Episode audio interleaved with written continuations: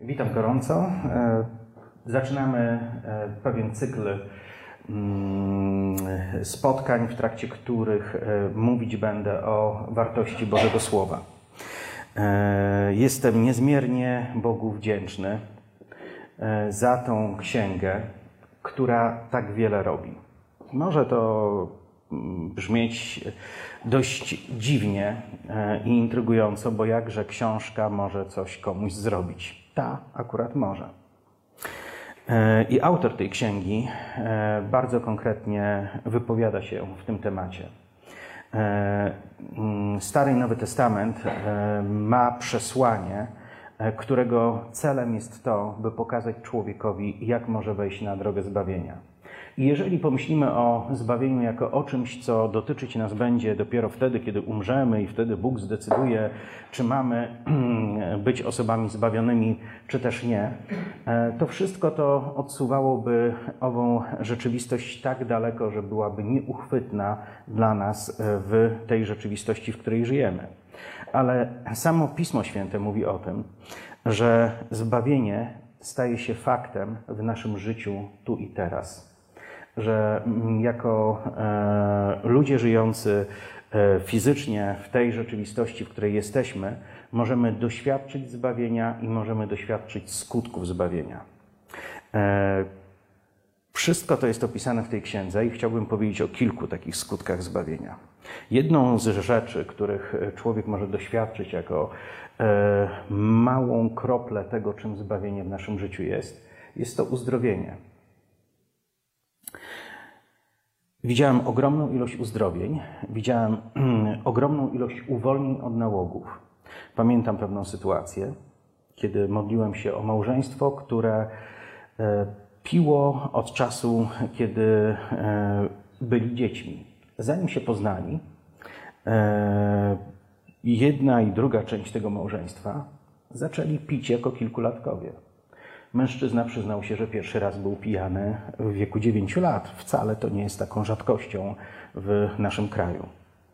E, Kiedy pobrał się ze swoją pijącą żoną, pili razem. Pili kilkadziesiąt lat razem. I przyszli na spotkanie, i na tym spotkaniu powiedzieli, że chcieliby, aby Bóg ich od tego uwolnił. Posiadam wiedzę dotyczącą terapii uzależnień. I na kursach, na których byłem, wszyscy mówili jednoznacznie, że wydostanie się z takiego nałogu to jest zaledwie kilka procent szans dla tych, którzy podejmą walkę. Ale jeśli jest małżeństwo, które pije ze sobą razem, to te prawdopodobieństwo zmniejsza się o połowę. W tamtym momencie, kiedy stałem przed tym dwojgiem ludzi, musiałem zdecydować, na czym będę opierał swoją postawę w stosunku do nich. Czy na swojej profesjonalnej wiedzy dotyczącej uzależnień, czy na ponadnaturalnym przesłaniu, które jest zawarte w tej księdze.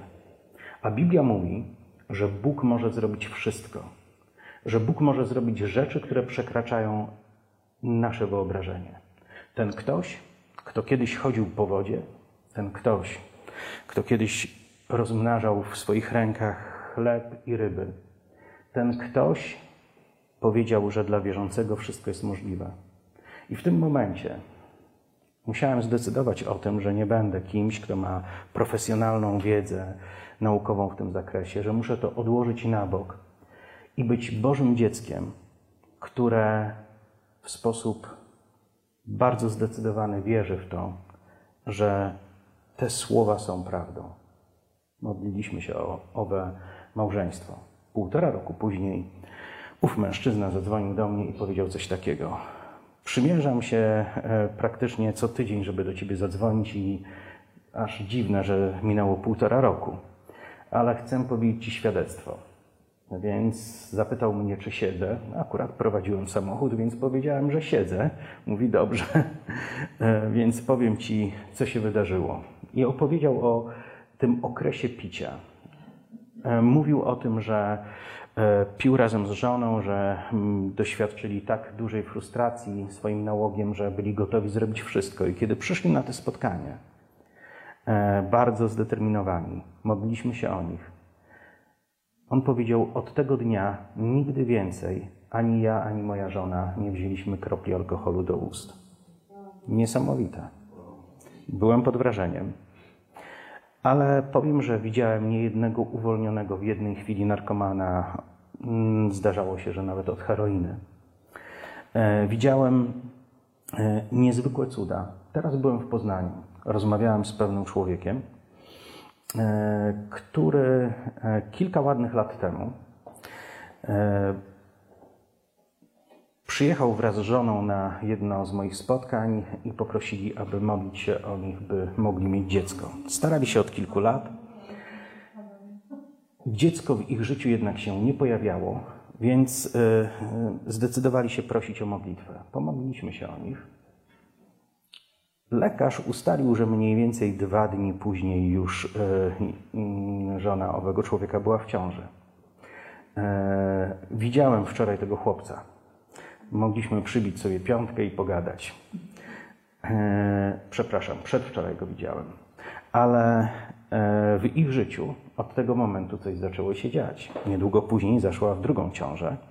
A kiedy była w trzeciej ciąży i okazało się, że ta trzecia jest bliźniacza, to, za, to zapytała, czy to błogosławieństwo można jakoś zatrzymać.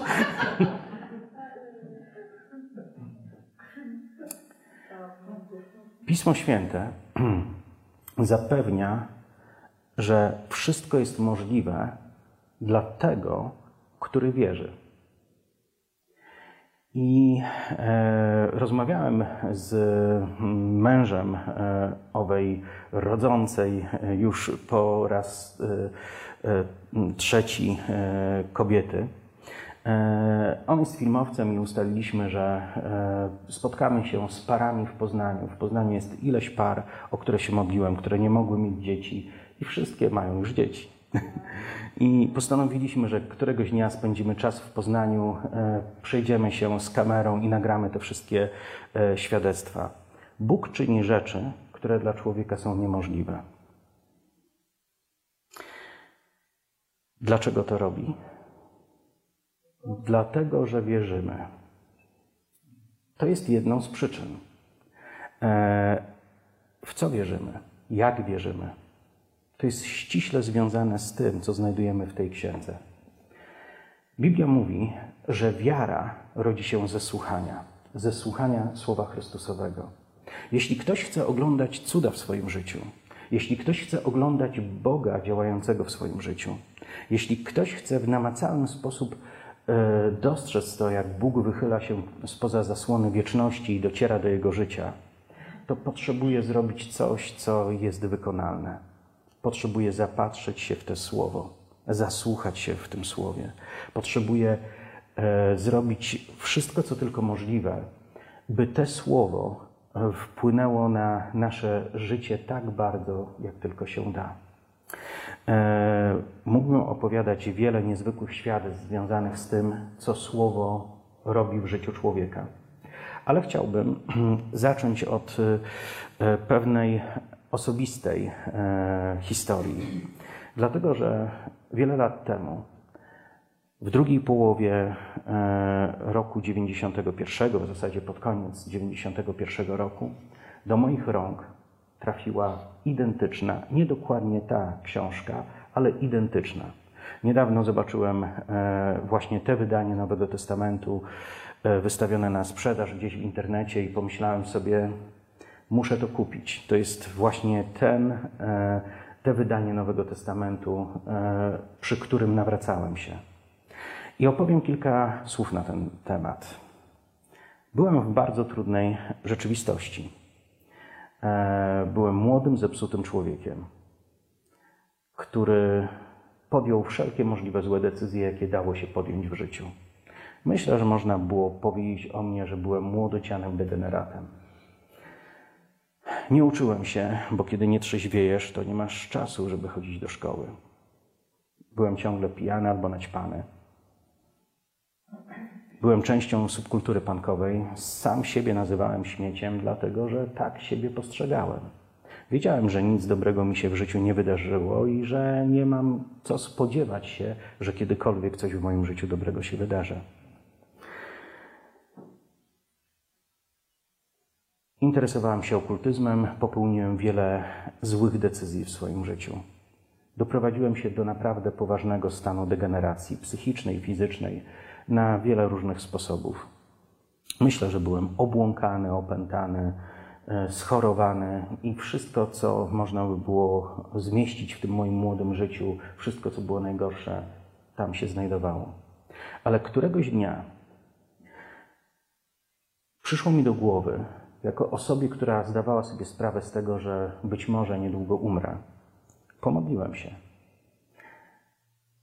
I powiedziałem, Boże, jeśli Ciebie obchodzę, to proszę Cię, objaw mi się i pomóż mi. W tym samym czasie pewna dziewczyna, bardzo przyzwoita, czysta, która nigdy w życiu nie podzielała mojego stylu życia, sprzątała u siebie w mieszkaniu.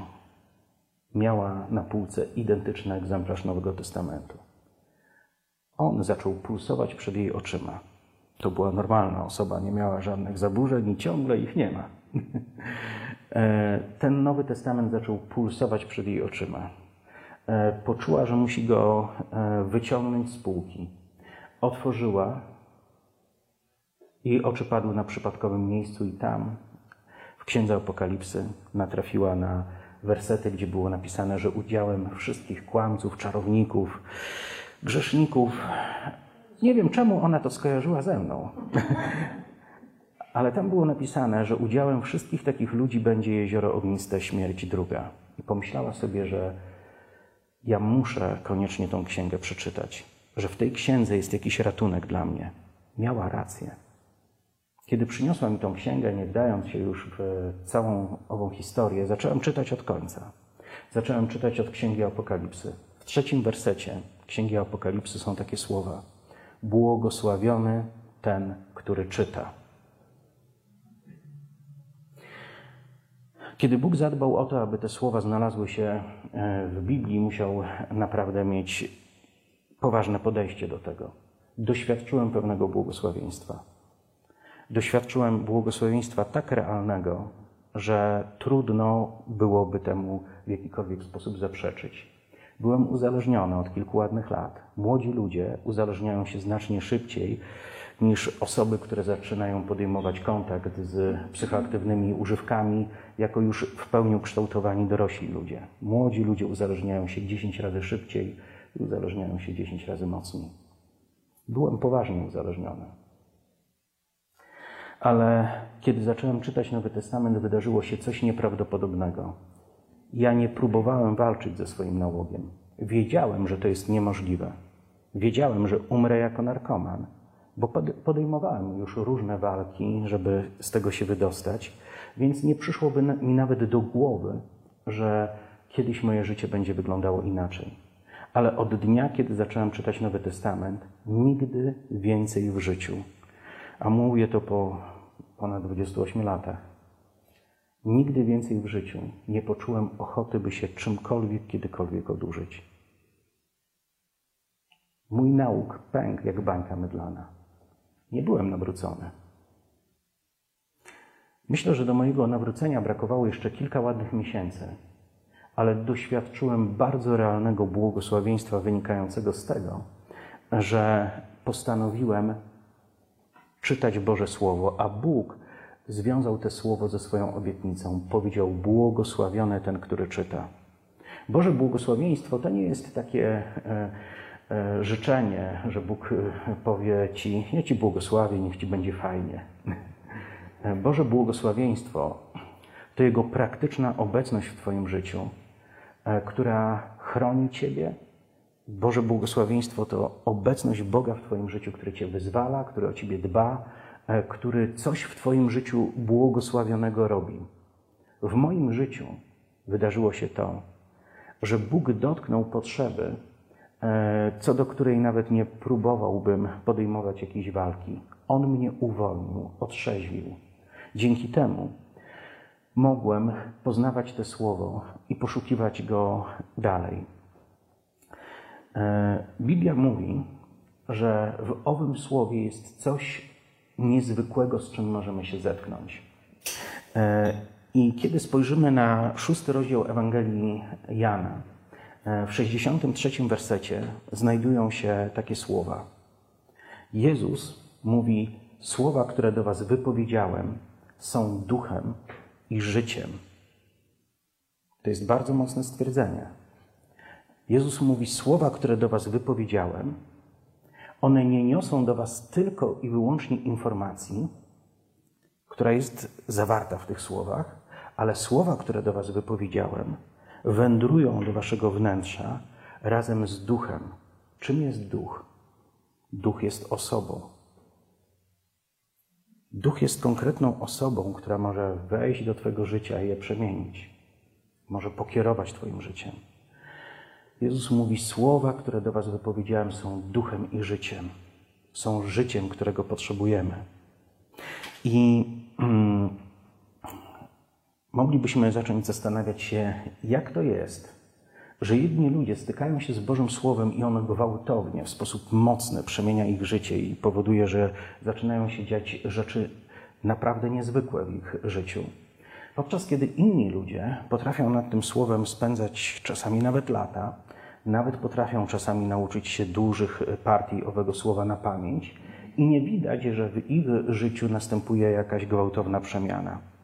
Jezus na ten temat powiedział jedną z najważniejszych swoich przypowieści. On, mówiąc o tej przypowieści, powiedział coś takiego: Jeśli tego nie zrozumiecie, to nie zrozumiecie niczego innego.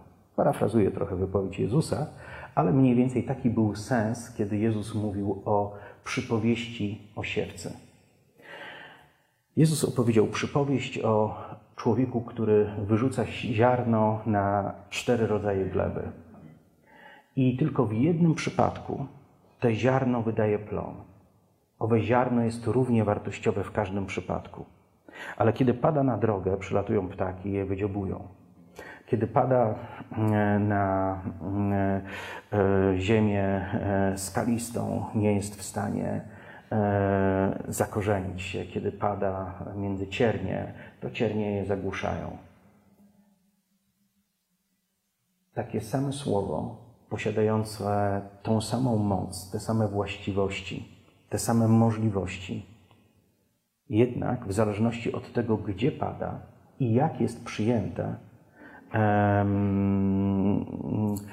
od tego zależy, czy te słowo e, pokaże ów cały potencjał, który jest w nim zawarty.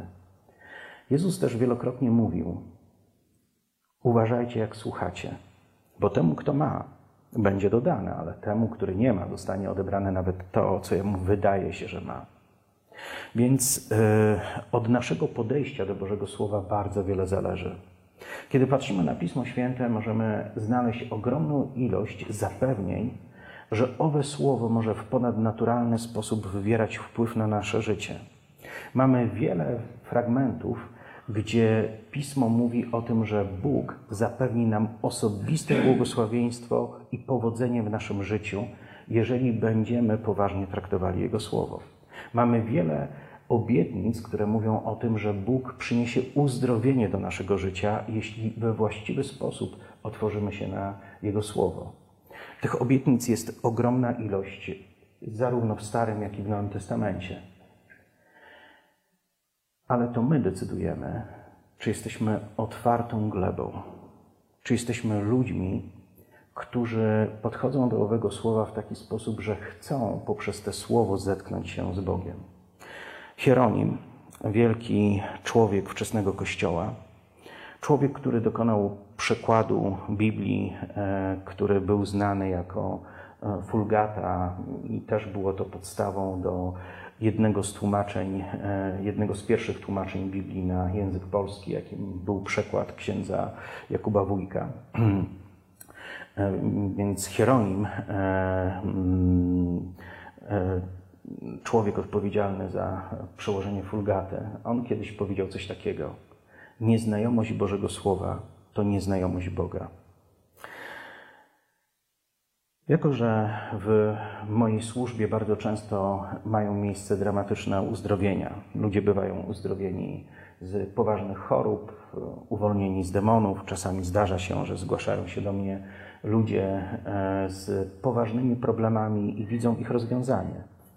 Inne osoby, patrząc na to, zaczynają postrzegać mnie jako kogoś, do kogo można przyjść e, i zamówić u niego cud.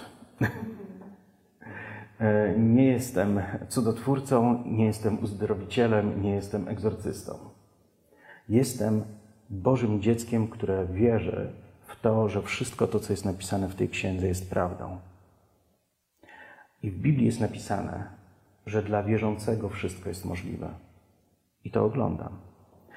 Ale problem polega na tym, że bardzo często ludzie, którzy chcą szukać pomocy u Boga, nie chcą go poznać. Chcą przyjść do Boga i powiedzieć mu: Boże, uzdrów mnie z mego problemu. Pamiętam pewną sytuację przed wielu laty, kiedy jeden ze znanych narkomanów w mojej okolicy został uwolniony ze swego nałogu. E, wielu innych narkomanów zareagowało na to w tak gwałtowny sposób, że wręcz miałem z tym problem, dlatego że owi ludzie potrafili dopadać mnie na ulicy, całować mnie po rękach niczym prawosławnego popa e, i ze łzami w oczach mówić: Zrób mi też coś takiego. Mówię, mówiłem, co? No, uwolnij mnie od chęci ćpania. Ja mówię, wiesz, możesz tego doświadczyć. Czy chcesz oddać swoje życie Bogu? Czy chcesz zacząć żyć dla Niego, być Jego własnością? Czy chcesz, żeby On zaczął panować nad Twoim życiem? Nie, tego nie chcę. Ja chcę przestać ćpać. Ja nie chcę służyć żadnemu Bogu. Ja mam takie wolnościowe myślenie, jestem anarchistą. Zawsze byłem hipisem. Nie chcę być niczyim sługą, nie chcę żadnego Pana. Ja chcę wolności. Ja mówiłem, słuchaj, ale ten człowiek tego tak nie dostał. On oddał swoje życie Chrystusowi, bo Chrystus miał dla niego wolność. Jeśli nie chcesz tego słowa, jeśli nie chcesz autora tego słowa, to nie, nie oczekuj jego cudów. Dlatego, że on chce wkroczyć do Twojego życia e, ze wszystkim tym, co znajduje się e, i co jest jasno określone w Jego księdze.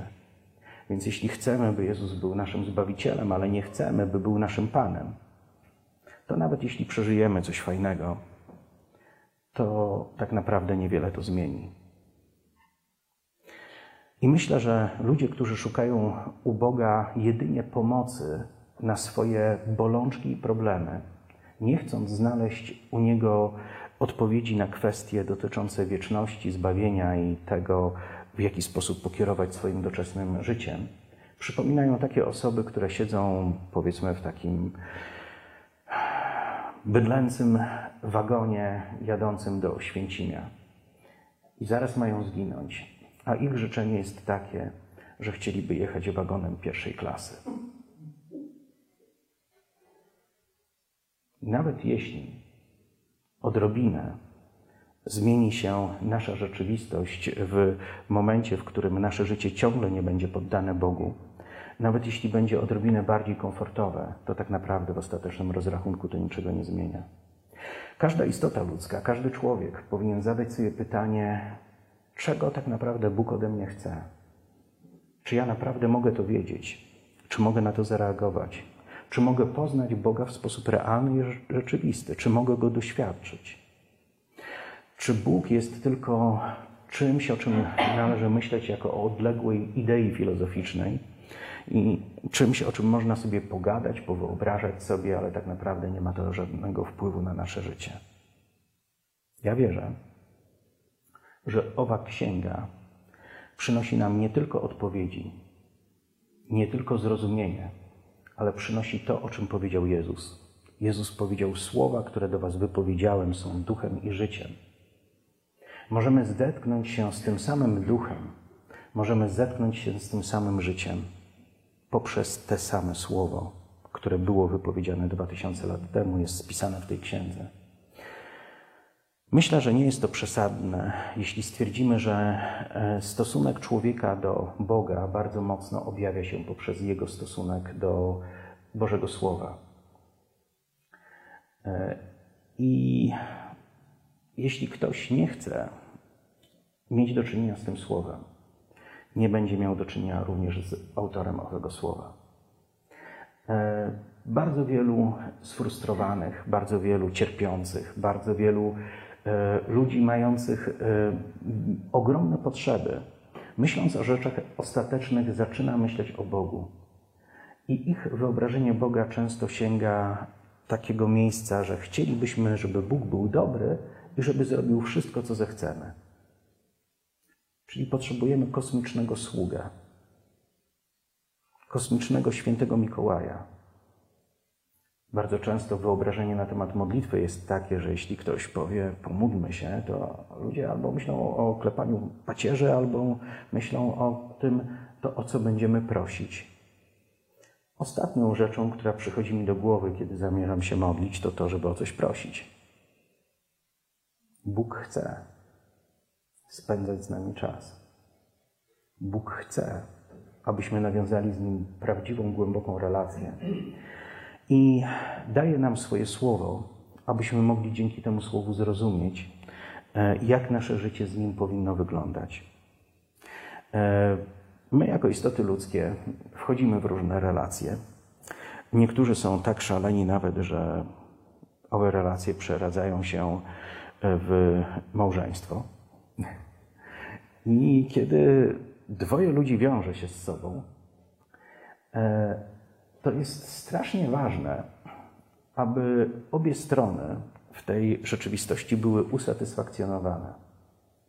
A jest to niemożliwe w momencie, którym jedna strona interesuje się tylko i wyłącznie swoimi potrzebami e, i jest e, szczerze przekonana, że ta druga strona też powinna interesować się tylko i wyłącznie jej potrzebami.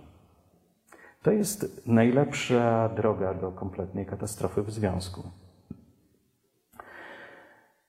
Ktoś kiedyś opowiedział taki do, dowcip, że kiedy dwoje ludzi staje przed sobą przy ołtarzu w dniu ślubu, to bardzo często ona myśli, ja go jeszcze zmienię.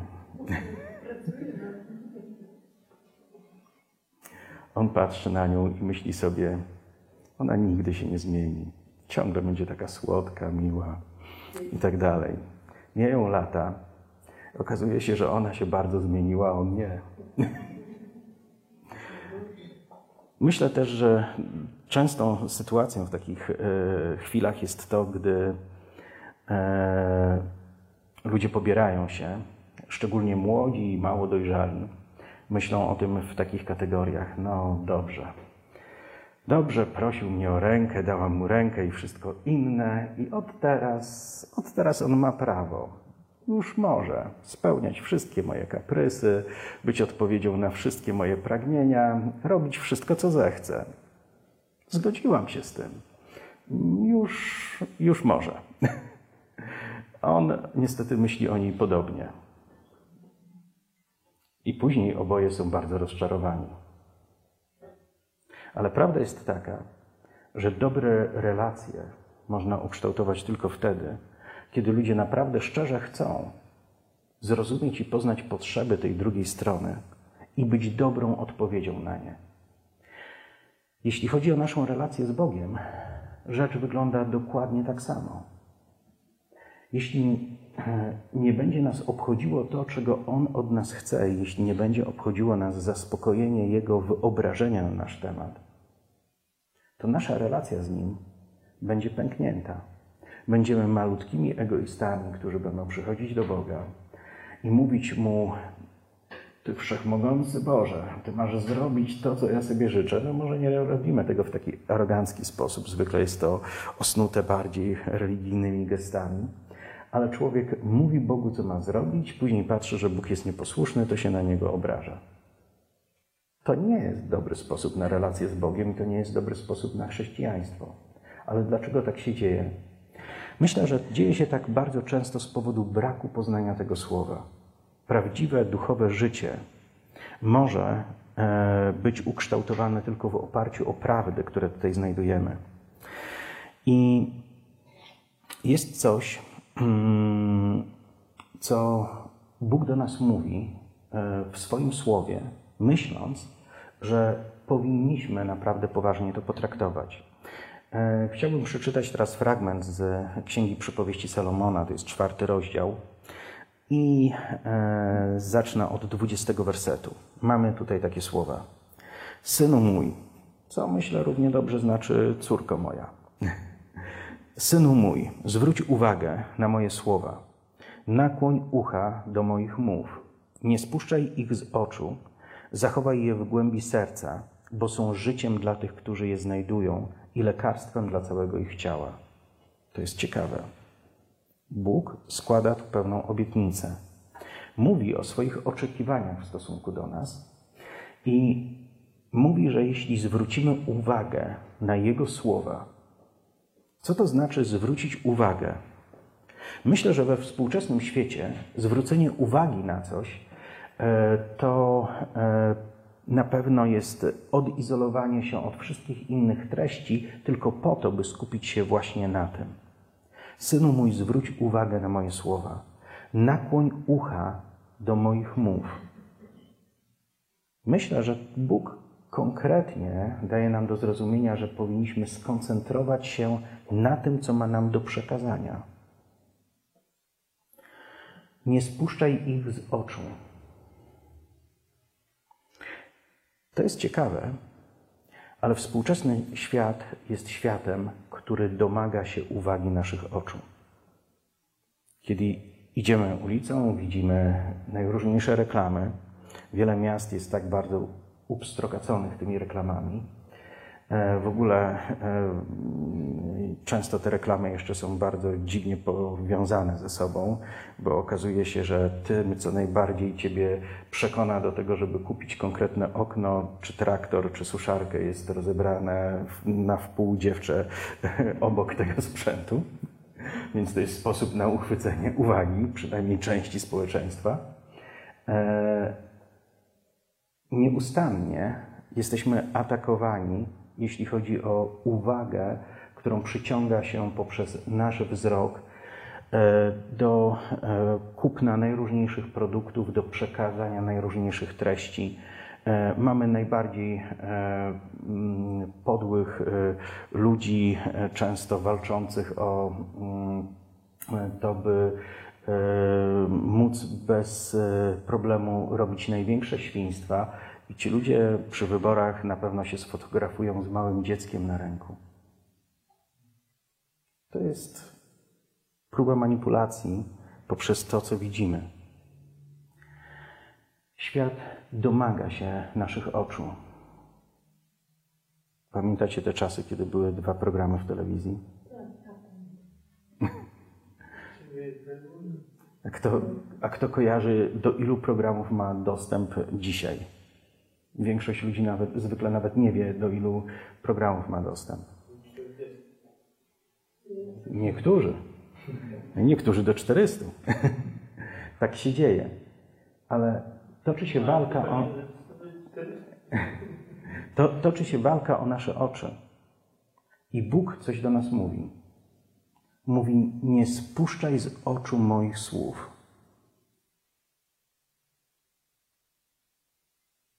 Zacznij słuchać, zacznij czytać.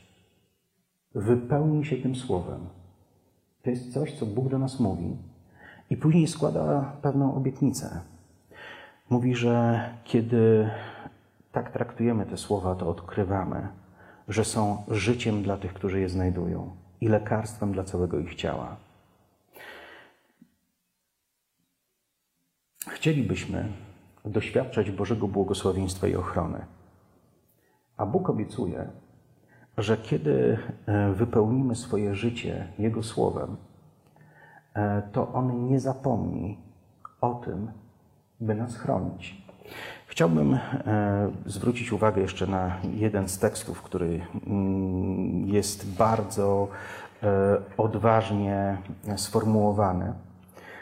Ów tekst znajduje się na początku Księgi Jozłego w pierwszym e, rozdziale. Mhm. I mamy tutaj takie słowa. E, niech nie oddala się księga tego prawa od Twoich ust, ale rozmyślaj o niej we dnie i w nocy, aby ściśle czynić wszystko, co w niej jest napisane, bo wtedy poszczęści się Twojej drodze i wtedy będzie Ci się powodziło. To jest ciekawe, co Bóg tutaj mówi.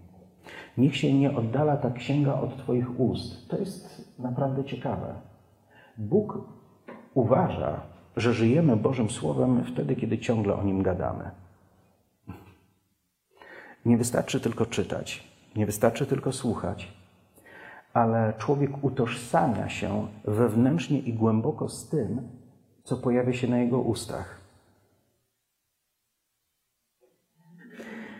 I Biblia mówi, że jeśli Boże Słowo będzie na naszych ustach i będziemy rozważać je dniem i nocą, i będziemy czynić to, co jest napisane w tym słowie, więc mamy tutaj trzy warunki. Mówisz o tym, myślisz o tym i czynisz to, co jest napisane w tej księdze.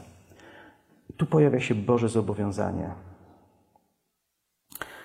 Bóg mówi: Wtedy poszczęści się Twojej drodze i wtedy będzie Ci się powodziło. To jest Boża obietnica. Czy jest tu ktoś, kto potrzebuje powodzenia? Czy jest tu ktoś, kto chciałby, żeby mu się poszczęściło? Czy jest tu ktoś, kto wierzy w to, że Bóg na poważnie to mówi? Od naszego stosunku do Bożego Słowa zależy to, w jaki sposób doświadczamy Bożego działania w swoim życiu. Pragniesz doświadczać Bożego działania? Zacznij napełniać swoje życie tym Słowem. To jest Boża propozycja dla każdego człowieka. Tu nie jest napisane, że pewni wyjątkowi ludzie, jeśli zaczną poważnie traktować to słowo, to w pewnych wyjątkowych okolicznościach zacznę ich błogosławić. To jest obietnica dla wszystkich, kimkolwiek jesteś.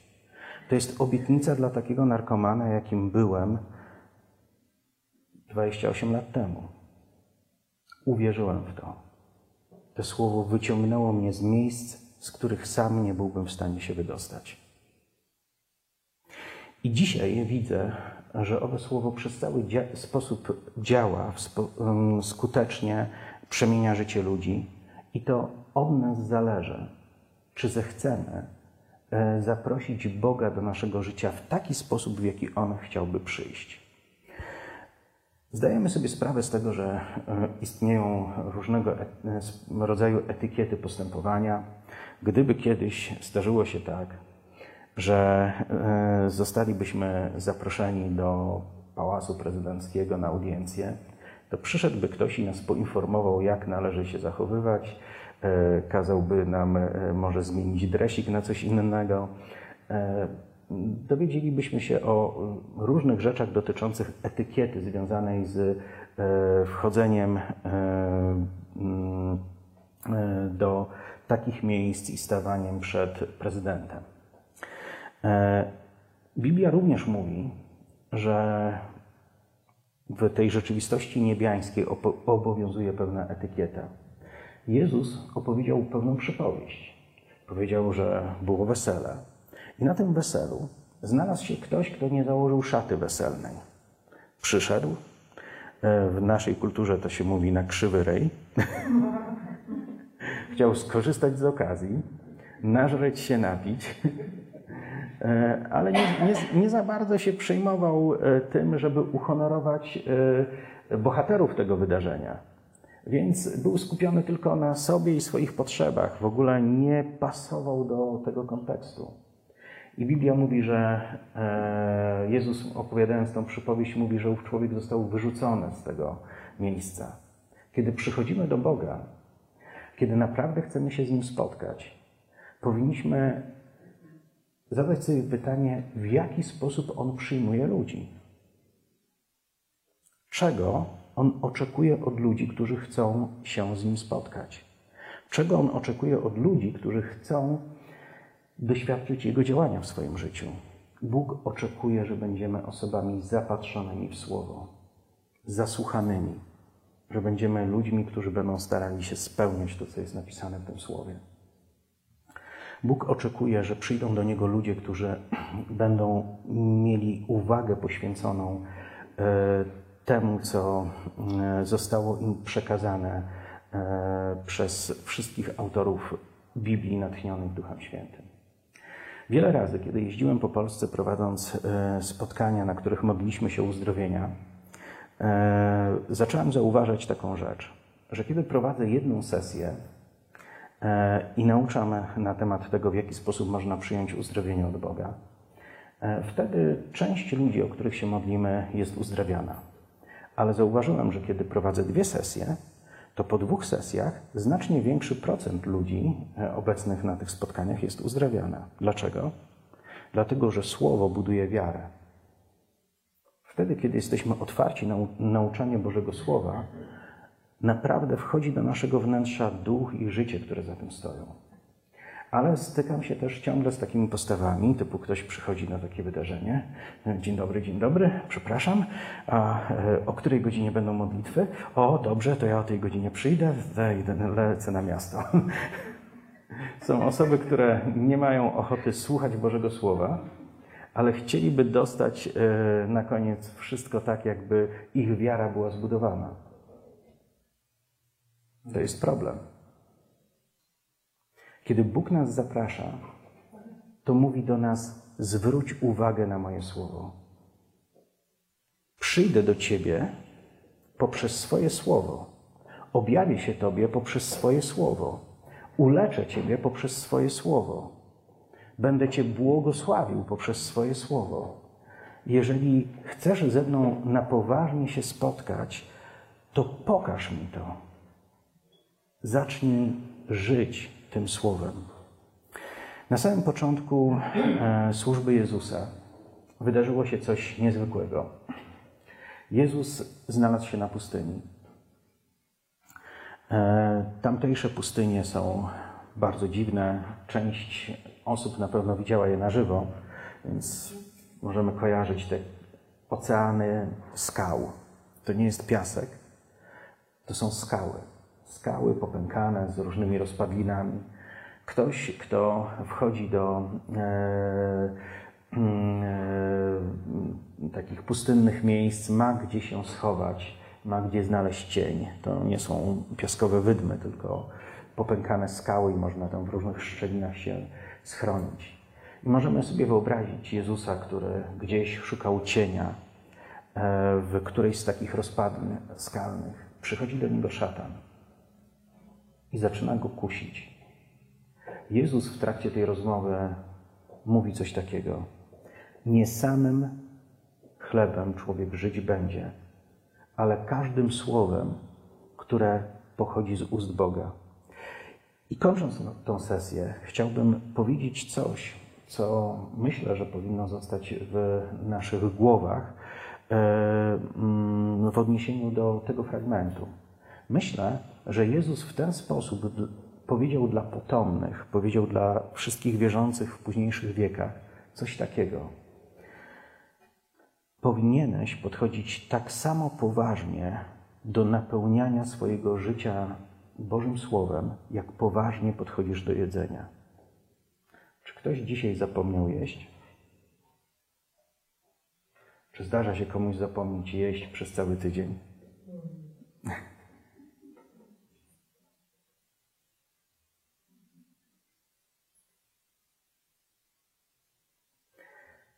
Bóg chce spotkać się z każdym z nas, ale to On jest Bogiem i to On wyznacza zasady takiego spotkania. On mówi: Zapraszam, przyjdź. Zacznij słuchać, zacznij czytać, zwróć uwagę, oderwij swój wzrok od tego świata, oddaj swój wzrok mi. Spędzi czas z moim słowem, a pobłogosławię Cię odpowiem Ci, zaskoczę Ciebie.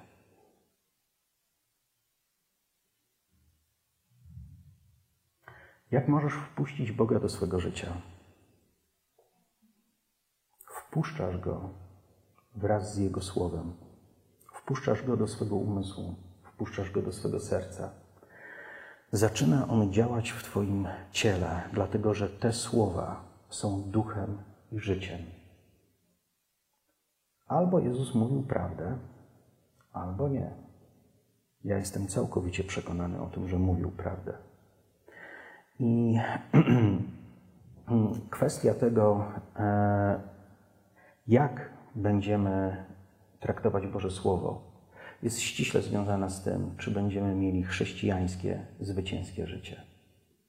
Na tym zakończymy pierwszą sesję.